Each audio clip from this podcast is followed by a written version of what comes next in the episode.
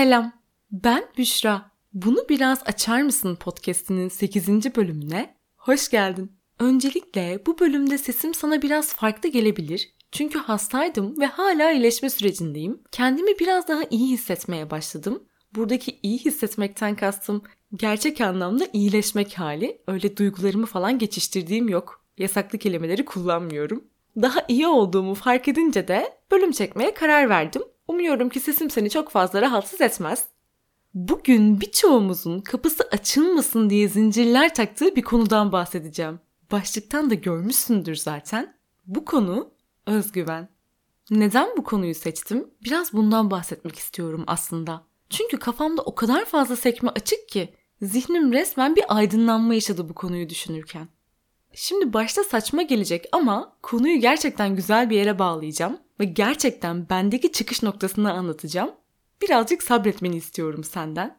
Son bir aydır kıyafet alışveriş yapmaya çalışıyorum. Aslında tarzımı değiştirmeye çalışıyorum da diyebilirim. Ve bu sebeple de dolabıma yeni parçalar almak için mağazalara bakınıyorum. Buraya kadar her şey çok normal değil mi? Ancak baktığım mağazalar daha önce kapısından içeri girmekte tereddüt ettiğim mağazalar. Yani aslında bu kadarına gerek yok Büşra dediğim mağazalar. Zaten o yüzden de son bir aydır hala alışveriş yapmaya devam ediyorum. Çünkü hali hazırda aldığım pek bir şey olduğu söylenemez. Durum böyle olunca da biraz düşündüm. Bu arada şunu da belirtmek istiyorum ki öyle marka takıntısı olan birisi değilim ve hiçbir zaman da öyle bir insan olmadım zaten. Bakırköy pazarından aldığım, dolabımda bulunan ve çok sıklıkla giydiğim birçok parça var ve hala da pazardan alışveriş yapmayı çok mantıklı buluyorum. Ama konu şu anda bu değil. Daha önce girmediğim ya da ilgimi çekmeyen, yüksek fiyatları olan bu mağazalardan neden alışveriş yapmaya çalışıyorum diye düşünmeye başladım. Çünkü alışveriş yapamıyordum. Çok yüksek bir maaş karşılığı çalışan bir insan da değilim. Öğretmen maaşıyla geçinmeye çalışıyorum ve İstanbul'da yaşıyorum. Dolayısıyla az çok tahmin edersiniz aslında. Bu mağazalardan alışveriş yapmak, taksitle alacak olsam bile hali hazırda devam eden borçlarım varken beni gerçekten sıkıntıya sokacaktı bir süre sonra. O yüzden durdum ve düşündüm. Ne oluyor da bu mağazalardan alışveriş yapma gereksinimi hissediyordum? Bu soruyu kendime sorduğumda aldığım ilk cevap zaten bu zamana kadar hep normal kalitede ürünler aldın. O yüzden de her yıl aynı pantolondan yeni bir tane daha alıyorsun. Aslında zaten aynı fiyatı bir pantolona veriyorsun. Sadece bunu zamana yayıyorsun. Cebinden birden çıkmıyor. O zaman tek seferde pahalı ama kaliteli bir parçayı almak dolabında daha uzun süre durmasını sağlayacağı için daha mantıklı. Gerçekten kulağa çok mantıklı geliyor değil mi? Temel mantalite aslında şu. Ben ucuz mal alacak kadar zengin değilim. Hepimizin bildiği bir şey ve duyduğu bir şey. Kendi kendime bunun mantığa bürünmüş bir şekilde açıklamasını yapıyordum işte. Fakat durum bu kadar da basit değildi. Kurduğum cümlelerden belki fark etmişsindir. Sürekli tekrar ettiğim bir şey var. Kalite. Kaliteli bir duruş istiyordum. Giydiğimiz kıyafetlerin kendi üzerimizdeki etkisini görmezden gelemeyiz. Evde pijama ile otururken hissettiğimiz özgüvenimizle dışarıda takım elbiseyle ya da topuklu ayakkabıyla yürürkenki özgüvenimiz aynı değil. Bunda bir itiraz yoktur diye düşünüyorum. Ancak o topuklu ayakkabının markasının ne olduğu ya da kalitesinin ne olduğu ne oluyor da bu kadar önemli oluyor. Birdenbire. İşte bunun üzerinde düşünmeye devam ettiğimde altta yatan şeyin herkes gibi sıradan ve benzer şeyleri giyen değil de daha farklı ve kaliteli parçaları giyerek daha özel olan birisi olma isteğinin yer aldığını gördüm. Kulağa biraz saçma geliyor olabilir. Gerçekten altta böyle bir sebep yatıyordu. Sanki herkesin kolayca alamayacağı o parçaları aldığımda herkesten farklı bir dış görünüşe sahip olacağım için daha özgüvenli olacaktım. Duruşum değişecekti ve daha dik yürüyecektim yolda. Ve inanın bunları elimde bir kahve, sakin bir müzik eşliğinde, masamın karşısında duran tabloları izlerken düşünmedim. Sabahın köründe işime koştur koştur giderken yolda yürüdüğümde düşünüyordum. Ve bir anda yolun ortasında durdum. Dedim ki ben özgüvenimi parayla satın almaya çalışıyorum.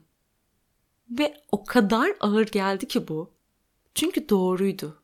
Ben giydiğim kıyafetin içerisinde kendimi daha benmişim gibi hissedeceğim için daha özgüvenli olacağımı düşünüyordum. Oysa ki dışarıya ne giydiğimden ziyade içimde nasıl hissettiğim önemliydi.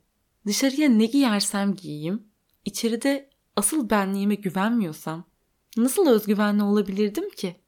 Kelimenin kendisi zaten özgüven, kendi özüne güvenmek. Sen kendi özüne güvenmediğinde nasıl kendin olabilirsin ki? Neyse, nerede kalmıştım? Yolun ortasında birden durdum. Özgüvenimi parayla satın almaya çalıştığımın farkına vardım.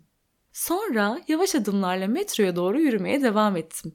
Akşam eve geldiğimde bu defa gerçekten sadece bu konuyu düşünmek için kendime bir kahve yaptım ve o kahvenin her yudumunda yeni bir farkındalık kazandım. Çünkü sadece kıyafetlerimle özgüvenimi satın almaya çalışmıyordum. Bundan sonraki kısımda ben diliyle değil de biz diliyle konuşacağım. Çünkü toplumda gözlemlediğim şeylerden bahsedeceğim biraz. Mesela çeşitli eğitimler satılıyor. Sosyal medyada, internet sayfalarında o kadar farklı, o kadar ufak şeylerin eğitimleri veriliyor ki. İşte bizler bu çeşitli eğitimlerle bilgiyi satın almaya çalışıyoruz. Aslında yetersizlik duygumuzla baş edebilmek ve daha özgüvenli hissedebilmek için bunları satın alıyoruz. Çünkü bilgi bize daha özgüvenli hissettiriyor. Hakim olduğun bir konuda sohbet ederken kendini bir hayal etsene şu anda. Nasıl da kendinden emin konuşuyorsun değil mi? İşte bundan faydalanmak için bize abuk sabuk konularda eğitimler pazarlamaya başladılar. Ve bizler de bilgiyle birlikte yetersizliğimizi örtbas edebilmek için, aslında özgüvenimizi kazanabilmek için bu eğitimleri satın alıyoruz. Benzer şekilde yoga ya da meditasyon eğitimi adı altında birçok içerik parayla sunuluyor. Yoga ya da meditasyon işe yaramıyor. Bunları satanlar pis vesaire demiyorum. Emek verip içerik hazırlayan herkes dilediğini yapmakta özgür bana kalırsa. Burada asıl kilit nokta bizim neye ihtiyaç duyduğumuz. Çünkü her şey bizim ihtiyaçlarımıza göre şekilleniyor. Kendi iç dünyamıza dönebilmek ve kendi kendimizle baş başa kalabilmek için bile paraya ihtiyaç duyuyoruz. Paramız aracılığıyla başkalarına ihtiyaç duyarak kendi özümüze, kendimizle temas kurmaya çalışıyoruz. Bu çok acı verici ve ironik bana kalırsa. Yani benim kendi özüme ulaşabilmem için illaki birilerine para vererek bir yoga eğitimi satın almama gerek yok değil mi? Kendi özüme ulaşmak istiyorsam bana ne iyi geliyorsa onu bulmam gerekiyor. Örneğin bana iyi gelen şey kahvemi demleyip mum yakarak, fonda beni sakinleştiren güzel bir şarkı açarak öylece durmak, durabilmek. Zaten başımıza ne geliyorsa durabilmeyi öğrenemediğimiz için gelmiyor mu? Sana sabret, güzel bir yere bağlayacağım demiştim. İşte bu kıyafet konusu benim böyle bir noktaya ulaşmamı sağladı. Giydiğimiz kıyafet bizimle ilgili dışarıya mesaj verir. Dışarıya nasıl bir mesaj vermek istiyorum? Onlara bu mesajı verdiğimde ne olacak? Bu mesajı almak istememdeki ihtiyacım ne? Bunlara bakmak gerekiyor. Kendimizi dışarıya nasıl gösterirsek bir süre sonra ona da dönüşmeye başlıyoruz. Tıpkı modumuz iyiyken çalan depresif bir şarkının ardından dertlerimizi hatırlayıp bir anda mutsuzlaşmamız gibi. Bu bir nevi kendini gerçekleştiren kehanet aslında. Tabi şimdi burada kendini gerçekleştiren kehanet ne onu açıklamam gerekiyor. Günlük yaşamda inandığımız ve gerçekleşmesini istediğimiz düşünce ya da beklentilerimizin davranışlarımıza yön vererek gerçekleşmesini ifade eden bir sosyal psikoloji terimi aslında. Yani aslında inançlarımızın davranışlarımızı değiştirme gücünden bahsediyor. Kendini gerçekleştiren kehanetle ilgili yapılan araştırmalarda olumlu beklentiler olumlu sonuçlara, olumsuz beklentilerin de olumsuz sonuçlara yol açtığı gözleniyor. Bu bizim kültürümüzdeki aklıma gelen başıma geldi. Bir şeyi 40 kere söylersen olurmuş. Ya da güzel düşün, güzel olsun şeklindeki atasözleri ve deyimlere denk geliyor aslında. Özetle giydiklerimiz temelde kendimizi algılayışımızı değiştiriyor. Aynı şekilde üniformaların da etkisi var. Polis, asker, avukat, hakim, doktor bunların etkisini bir düşünsene. Tam burada içten denetim ve dıştan denetim kavramından bahsetmek istiyorum. Yine sosyal psikolojik bir terim geliyor. Bu aralar sosyal psikolojiye kafayı takmış durumdayım anlamışsındır. Sosyal psikolojide denetim odağı diye bir kavram var. Bu çok kaba anlamıyla aslında şu. Başına gelen iyi ya da kötü şeyleri neye bağlıyorsun? Kendine mi yoksa dışarıdaki unsurlara mı?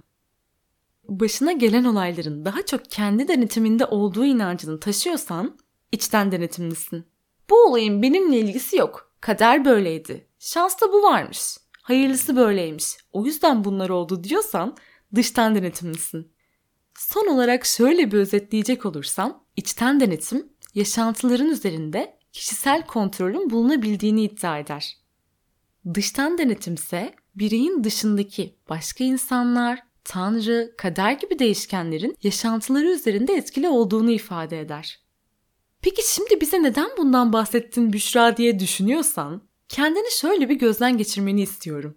Yaşadığın olumlu ya da olumsuz olaylarda içten denetimli mi davranıyorsun yoksa dıştan denetimli mi davranıyorsun? Buna bir göz at. Eğer içten denetimliysen muhtemelen farkındalığın daha yüksek olacak. Ancak dıştan denetimliysen yaptığın başarıları da başkalarına atfediyor olabilirsin. Ve bu da özgüveni etkileyen temel unsurlardan birisi. Her ne olursa olsun başarıların sana ait. Bunu unutma.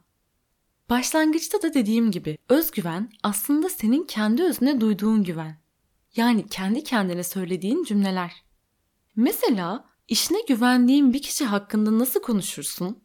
O bu işi yapar. Gözüm kapalı ona güvenirim gibi cümleler kurarsın değil mi? Peki kendin için bu cümleleri kurduğun alanlar var mı? Sen neyi iyi yaparsın? Bu bölüm çok sorulu bir bölüm oldu. Ancak hala soru sormaya devam edeceğim. Mesela biri gelip sana yamaç paraşütü yap, şu programı sun, İspanyolca öğren dediğinde iç sesin sana ne söylüyor? İşte aslında şu anda senin kendine bu konularla ilgili söylemiş olduğun cümleler özgüvenin hakkında biraz bilgi veriyor olabilir. Yamaç paraşütümü ben asla yapamam. İspanyolca mı? Daha İngilizce bile doğru düzgün konuşamıyorum. Program sunmak mı? Elim ayağım titrer benim. Gibi düşünceler mi geçti zihninden? Yoksa yamaç paraşütümü deneyebilirim aslında. Çok heyecan verici. Program sunmak mı? Yani bu biraz kaygılandırır ama farklı bir deneyim olur. Yapabilirim. Gibi cümleler mi geçti?